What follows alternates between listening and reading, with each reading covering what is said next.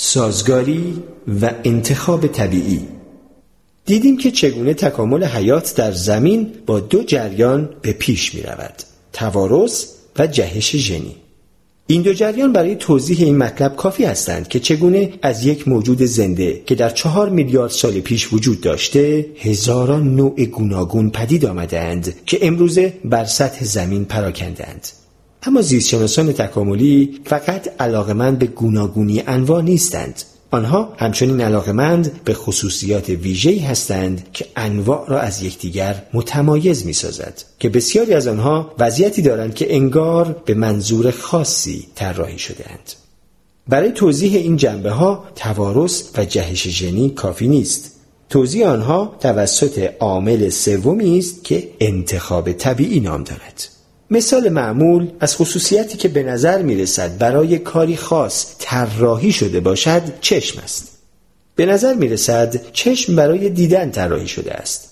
چشم مانند یک دوربین عکاسی دارای عدسی های متمرکز است و صفحه‌ای دارد که به نور حساس است و درست در صفحه کانونی عدسی ها قرار دارد. چشم دارای یک قرینه شفاف است که عدسی ها را حفظ می کند و مردمک چشم که مطابق میزان نور لازم کوچک و بزرگ می شود. تمام این موارد فقط وقتی معنا پیدا می کند که بدانیم همه آنها بخشی از یک ماشین پیچیده اند که برای دیدن طراحی شده است.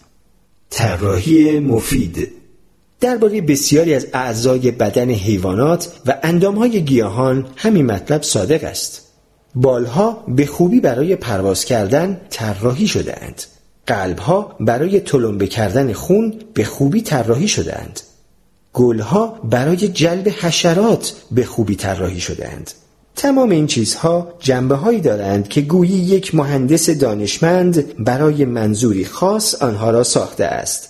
زیستشناسان به این چیزها سازگاری می‌گویند. بحث و جدل ناشی از طراحی صدها سال مردم غرب میاندیشیدند که سازگاری دلیل خلل ناپذیر از وجود خداست. مشهورترین شارح این نظر الهیدان انگلیسی ویلیام پالی بود که در کتابش تحت عنوان الهیات طبیعی سازگاری های چشم و بال پرندگان را به ماشین های پیچیده طراحی شده توسط انسان مانند ساعت دیواری و ساعت مچی تشبیه می کرد.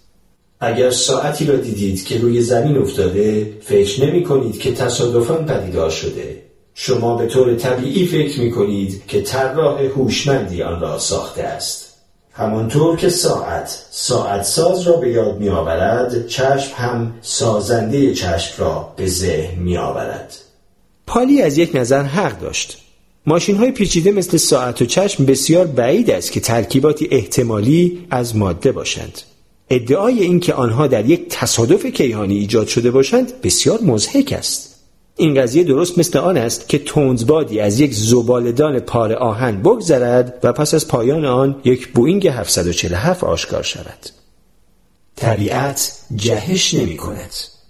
اما پالی در این فکر که تنها جایگزین این سناریوی مزهک این است که چشمان و سازگاری های دیگر توسط خداوند طراحی شده است به خطا رفته است. نظریه داروین راجع به انتخاب طبیعی جایگزین دیگری عرضه می کند. داروین می‌گوید که ماشین های پیچیده مانند چشم می تواند با فرایندی کاملا طبیعی و بدون کمک وجودی ماورای طبیعه تکامل یابد.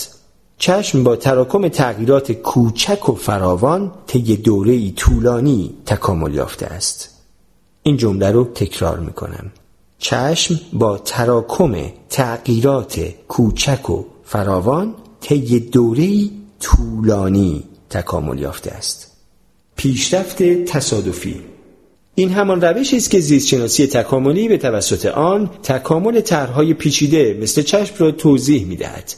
انتباق یکباره و با یک جهش انجام نمی‌گیرد بلکه به تدریج با جمع شدن صدها جهش بسیار کوچک فراهم می آید.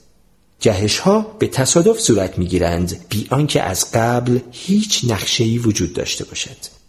بسیاری از جهش ها پیشرفت به حساب نیامده و در مجموعه ژنها جای نمی گیرند. اما برخی اوقات یک جهش مفید صورت می گیرد و این جهش در مجموعه ژنها انتشار می یابد.